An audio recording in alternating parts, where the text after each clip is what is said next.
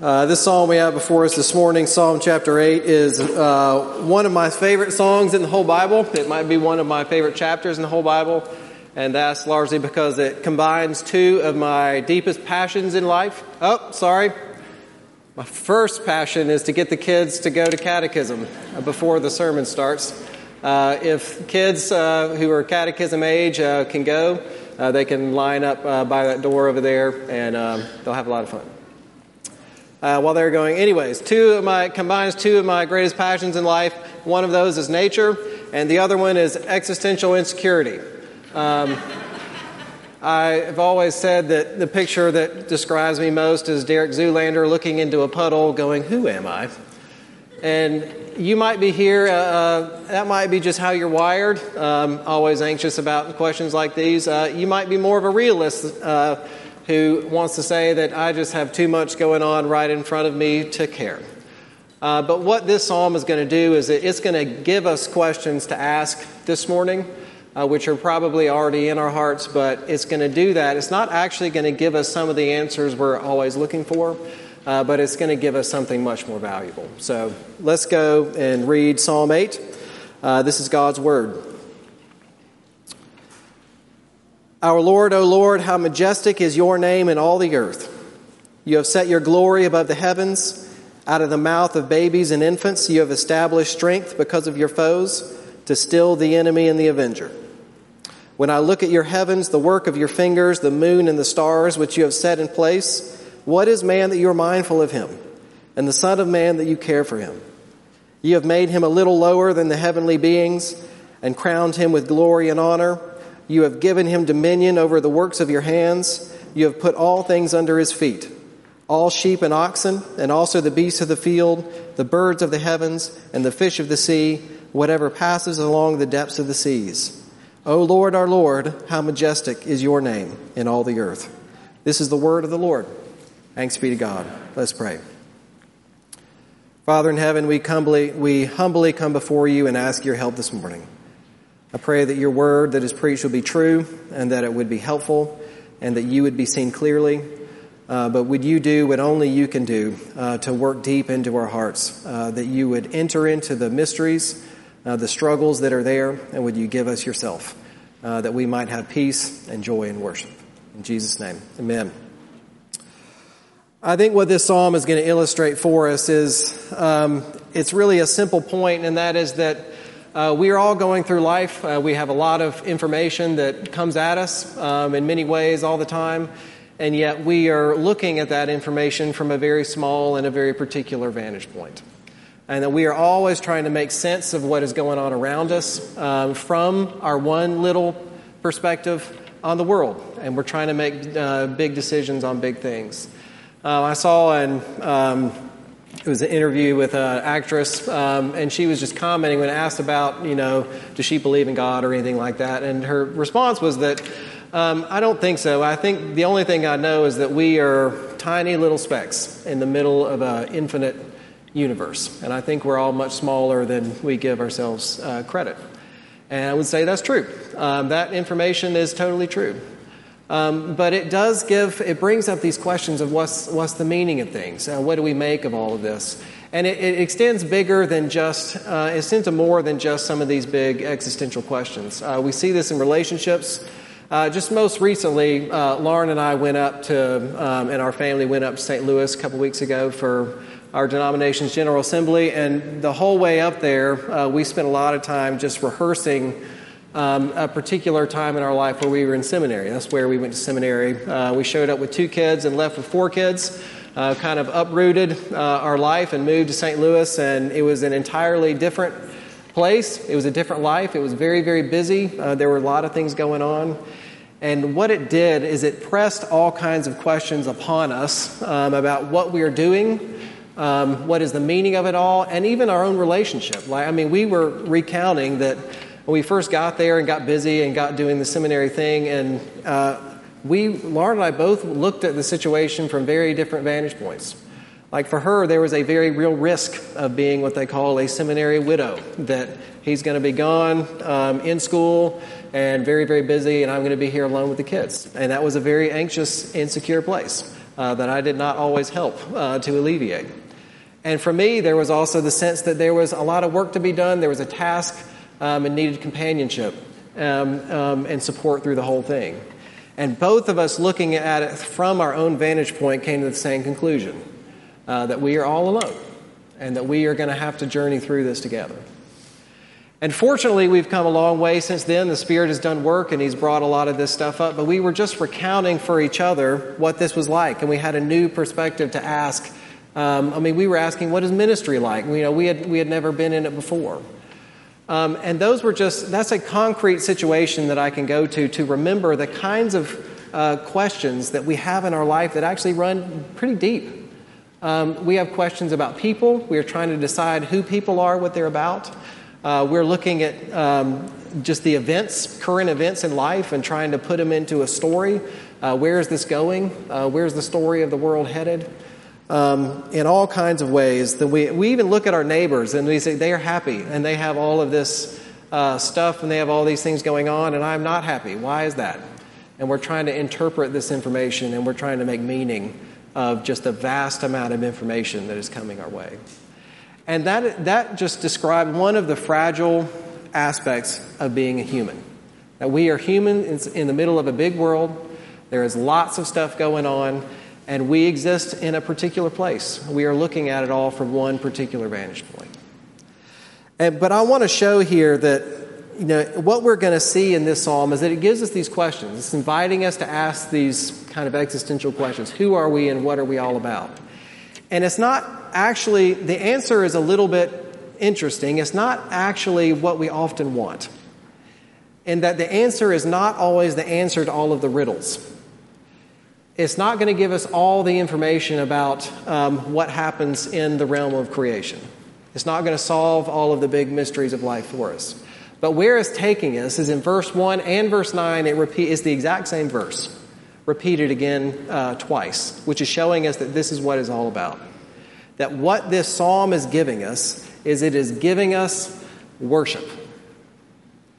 And that at the end of the day, with the questions and with the mysteries that we have, rather than without having all the answers that we want, that God actually gives us everything we need for peace and for trust and for love, for our lives to be dedicated towards Him, um, even in the midst of uh, the questions that we might have. So that's what we're unpacking here. I really have two points. Um, I think this is leading us to, to ask um, that what has God given us? What is this that He has given us? Um, that we can have this peace and satisfaction in life, even from our finite position, then how do we get it? And I'm going to answer both of these by framing it in terms of I think the psalm is calling us to just two actions that we're to take from it. One is to receive God's advances, and the second is to join with him uh, in his work. Uh, so we're going to start here in the first place. Um, that he is he is calling on us to receive his advances, and we see this immediately in verse one. I mean, how does it start? So, "Oh Lord, how majestic is your name in all the earth." That in all the earth, everything that was made, there's a lot of stuff that can be observed, but behind it all, that there's actually something very personal. It's the Lord's name that is majestic in all the earth. There is a point beyond it other than just what is. That there is a personality and there is a person who is there able to be known, and that is God Himself. And we go on there again, He says um, at the end of verse 1 You have set your glory above the heavens. That's in the whole theater of things, that His Christ's glory is proclaimed. It is proclaimed throughout um, the whole creation. That there is, there is no shortage of information that we can get by looking at the world. I mean, we, we can deep dive, we can look, we can explore, and there is so much information about how the world works that we can look into and we can know. But this is bringing up for us the question is not just how the world works, but there's a who question. And there is a who that is behind it. There is a person who is there who is actually desiring um, to be known. Uh, that's why I put this quote from Derek Kidner in the beginning of this of the worship folder, which I really like a lot. He says, "Man has been taught to say uh, thy and thou in such a setting, speaking of the array of creation, not only to acknowledge a creator, but also to converse with him." there's a personality behind everything that exists. But that leads us to this extra question. Um, it's not just that does he exist? It's not just that there's a personality behind um, all the things that we see in creation, but he also wants us to ask how does he want to be known? Does he just want us to know that he exists, or is there something else? And even though this word love is actually not in this psalm, um, I just want to point out a few things about this um, just to make this point. That it is not just a communication that exists, but he is actually making a profession of love to human beings through everything that, that exists. Uh, you see that clearly in verse 3 and 4. You see these in these questions. When I look at the heavens, the work of your fingers, the moon and the stars which you have set in place, what is man that you are mindful of him, and the Son of Man that you care for him? Which is wrestling with this reality that not only are we small and the creation is big, but that God has actually attached his personal care and his personal attention on human beings. This is all human beings. When he says Son of Man here, this just means anyone descendant of the human race. Uh, that there is a special, in the breadth of what God is, that he has actually a particular attention that he has given to people, which is characterized by his, um, his particular care for them. But even there, if you'll back up, look at verse 2. It says, Out of the mouth of babies and infants you have established strength because of your foes to still the enemy and the avenger. Which is what, what this is saying here is that in God's infinite wisdom, He uses the small things in order to accomplish His will. That He has dignified even the weak things that could be preyed upon, and He uses them um, in order to proclaim His strength.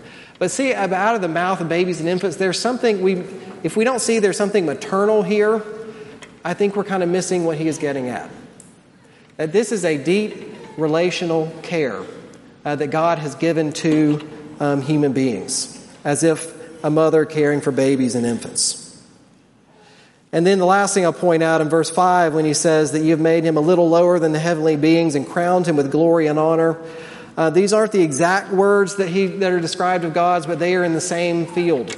That the, God, the glory of God who is in the heavens, that he has actually bestowed this upon human beings. That there is a glory that he has that he has given as a gift to share with human beings.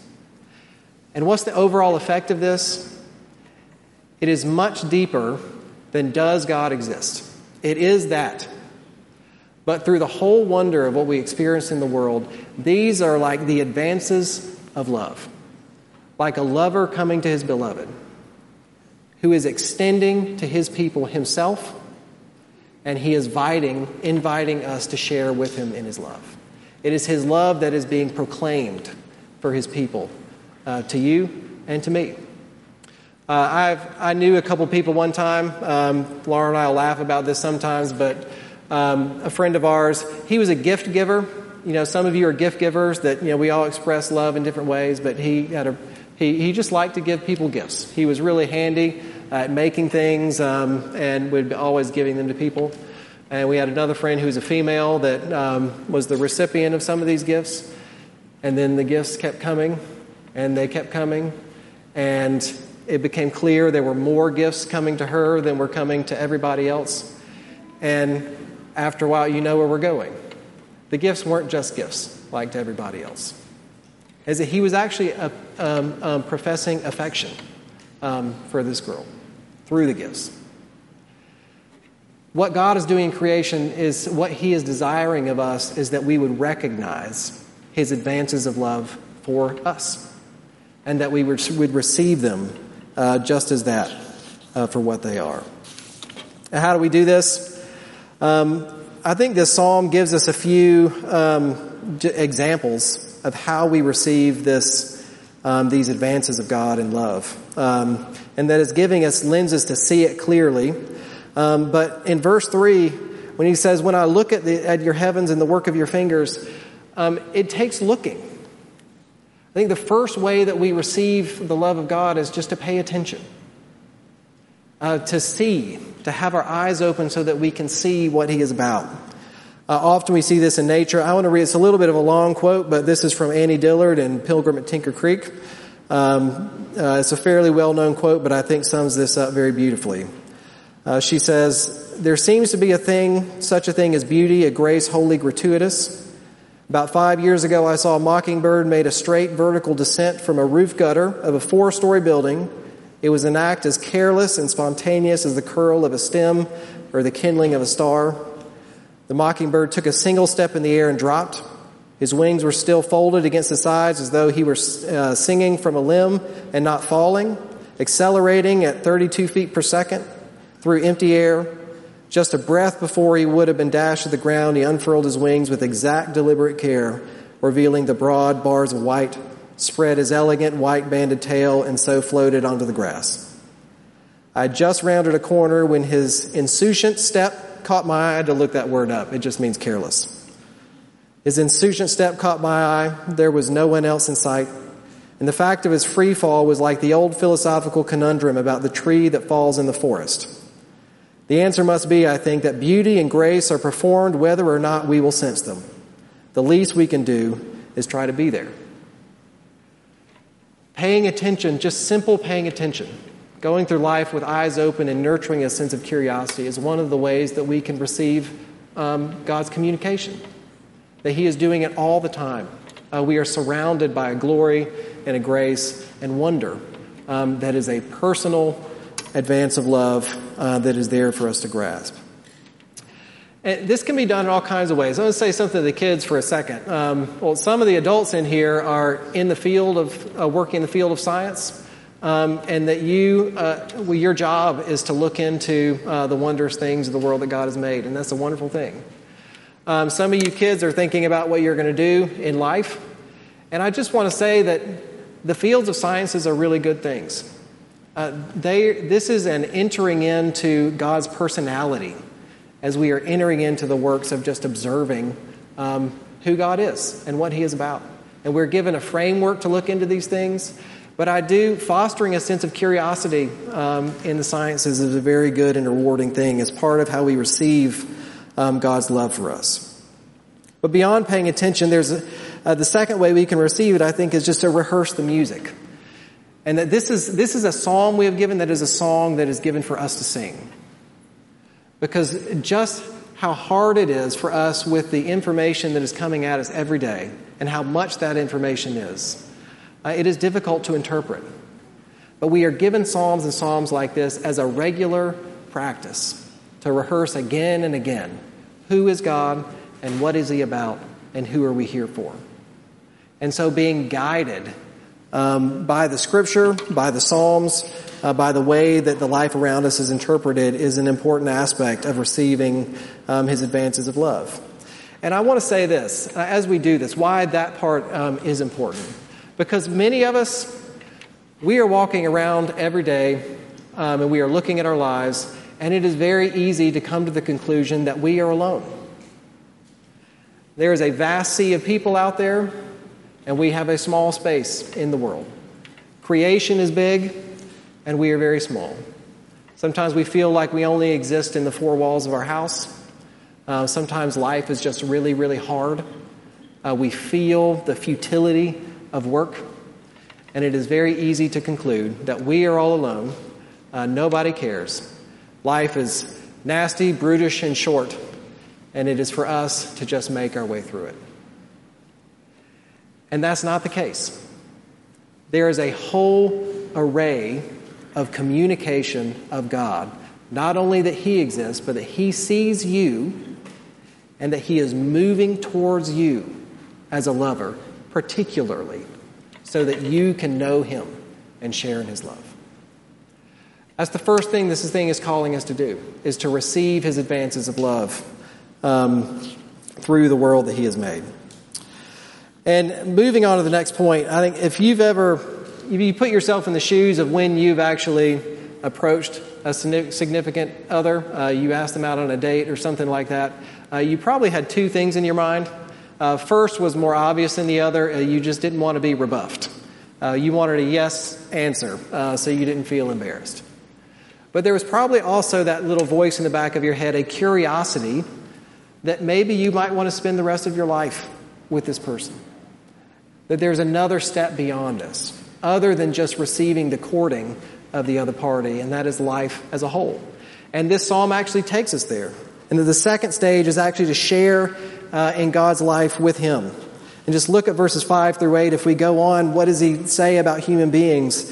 He says, Yet you have made him a little lower than the heavenly beings. You have crowned him with glory and honor. You have given him dominion over the works of your hands, and you have put all things under his feet all sheep and oxen, and also the beasts of the field, the birds of the heaven, and the fish of the sea, whatever passes along the paths of the seas.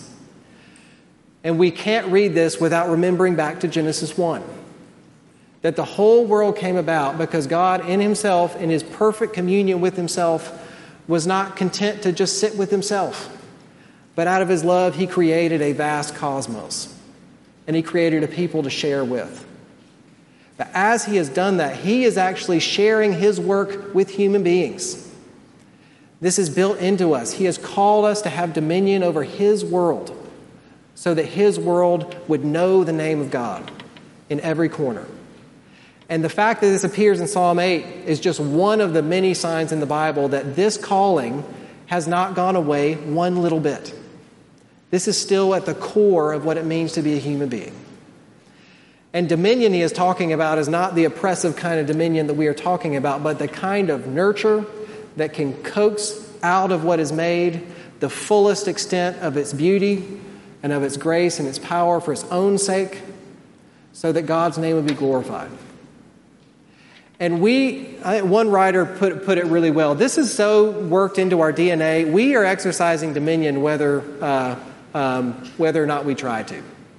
The question is not whether we are exercising dominion, but how we are doing it and who we are doing it for. And this is a reaffirmation of this calling that God has actually sent us on in life with Him to share in His life and what He is up to. He has called us to nurture the things that are. He has called us to not sit with the grace that we have been given on our own, but to share it freely and to see it expand uh, further and further and further. And what does that look like in particular? Um, in the first place, this is kind of funny to think about. Um, he, the things that he lists a lot are animals. The animals, in particular, are one of the gifts that he has given human beings to steward. And some of you have pets, um, some of you are not animal people. Uh, some love them, and some are kind of indifferent to them. But there is something about that this, that even taking care of animals is a way to actually fellowship with God. Because it is a way to share with the bestowing of love and care of something that God has made. And that makes us think. And I'm not you know, this is a, I'm not saying this is a, this is not an anti-hunting or fishing sermon or something like that, but animals have value, and the way that we take care of animals actually reflects um, something about God um, and who He is. Um, that there, there is a, a calling of love. Uh, the Proverbs even says um, that the righteous man is the one who shows um, good care for his beast, um, that the animals matter. We had a, a, funeral for one of our chickens this last week, and it was it was a really special time in our family to remember life and death, um, stewardship, and the hope of glory that is to come. But of course, it extends further than just animals; it extends to all aspects of His creation. And this is not just care for those who care for nature. This is every aspect of the economy, of government, of human beings working together, of community in a way that stewards uh, what God has made. He has not called us out in the world, but He has called His people back into the world to take delight in the things that He has made, to exercise dominion in a way where He is known and the way He would be proud. So, your job is actually participating, is, is part of your life of faith. Your community life is actually part of the life of faith. And this is an invitation for all of us in our curiosity about what God has made to actually love what He has made and to love it in the same way uh, that He does. But that actually that brings us to a big problem. In that if we look around, I mean, just think about your own job for a second. Is your own job characterized by love and uh, creativity and all things working in harmony and um, spreading the name of God everywhere? Or do you have a headache waiting for you on Monday when you get back? It's going to feel like a Monday, uh, you'll probably say. That there is a futility to this work that we all feel. Our bodies are breaking down. Uh, they're not working in the way they were intended. Um, our relationships are strained. Um, you can read any statistic you want about the um, disappearance of tree species and topsoil and all these things, and just to see that there is evidence that things are not working the way that they were intended. And what do we make of this? And this is where, from David's standpoint, as a part of the covenant member of God's people, he has these commitments in Psalm 8 where he says, Out of the mouth of babies and infants, you have established strength because of your foes to still the enemy in the avenger. That God's character is still committed to his original intention, that David would have known that he is trustworthy to carry it through until the end. But there's something more, and this is why we read Hebrews chapter 2. If you'll flip back over and look at it, this is quoting this psalm. And then at the end here, where he says, Now I'm putting everything in subjection to him, he left nothing outside of his control, and yet we do not see everything in subjected to him. The him here is human beings. It's talking about the dominion that has been given to human beings. All that God has has been given as a gift uh, for dominion over human beings, but we don't see it. We don't see it in our own lives, and we don't see it corporately. But who do we see? Verse 9 but we see him who for a little while was made lower than the angels, namely Jesus, crowned with glory and honor because of the suffering of death, so that by the grace of God he might taste death for everyone. What God has done in Jesus is that he has made his love terribly concrete. He has interpreted the meaning of the world in a very concrete way and that he sent his only son as a display of his commitment to finish this story over the end, to the end, to keep his covenant promises. He sent him as a forgiveness of sins. That even we, when I, I mean, when I look at my own life, um, I'm probably one of the most hypocritical environmentalists that exists. Um, you know, sometimes you just, you're just tired, and um, I don't think about what I eat and what I buy and the effect that that has. And that's something that continues to characterize my life. But Jesus has come and to affirm his conviction, even for the forgiveness of sins, to bring his people to himself, to make us wash us and make us clean. But it is not only that. He has called us so he can give us his spirit so that we can share in his life with him. He is the commitment that this story through death and resurrection, it will end with the resurrection, it will end with the renewal of all things. And he has, as he has called us into this work, he is calling us into this work not alone, but with him. And the reason we can share in his life with him is because he came and he has shared his life with us. And so the invitation then is by faith to receive his advances that have been made so clear in the person of Jesus Christ but also an invitation and to share in this resurrection life with Him. To look forward in hope, to look forward in thanksgiving, and ultimately to exist within this theater of creation from a vantage point of worship. And that is where peace and that is where security comes from. I'm going to leave it here with this quote. This is a, I'm getting all my favorite authors in here, so um, this is a writer, his name is Brad East, but he is uh, writing about Wendell Berry. And this is what he says about um, Berry's approach to the environment environmental work. It says, For half a century, Berry's poetry and prose have bristled with irritation, outrage, and indignation, but it has always lacked desperation. The absence of desperation is not, from Berry's perspective, a failure to recognize the gravity of the situation nor does he recommend private virtue as a solution, as in set opposite uh, corporate virtue. His posture, rather, is a conscious decision rooted at once in a way of apprehending the world as a gift that precedes and encompasses us, what Marilynne Robinson calls the givenness of things. and a corresponding response that accepts one place in it. Such a stance of humility and gratitude is not one among other viable options. The world calls it forth in us, and without it, we are lost. Christ is committed to his creation, he is committed to you, and he has given you a dignified and a valuable place within it. What is called you to do is to receive what he has given, to receive his gift that is given to you out of unmerited grace. And from that vantage point, we are actually able to walk forward not in desperation, in realism, recognizing what the world is like around us, but nonetheless to move forward in hope.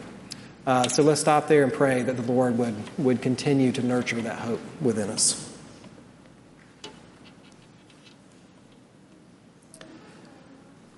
Father, send your Spirit upon us, uh, we ask again. Would you convict us of our sin? But in that place uh, where we recognize um, our own dominion and how it can go so badly so many times, uh, that you would shower us with the grace of Jesus and you would give us a hope uh, that pushes us forward, that joy and peace and satisfaction in your good world would be something that characterizes our life and that that would be infectious to the world around us. In Christ's name, amen.